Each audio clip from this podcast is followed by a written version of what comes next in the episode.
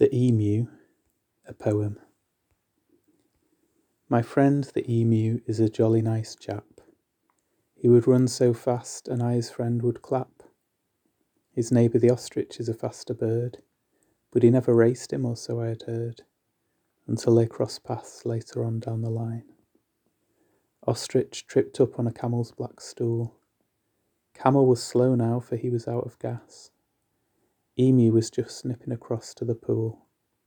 I was just turning around the oasis. It was great, we were doing quite fine. But as the ostrich dashed across a dark track, Emu rushed by extra fast and saw him crack.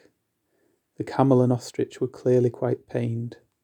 They crossed and they dashed and they started to lag. And when I turned up for to dine and to sup, they all scratched around and they all filled up.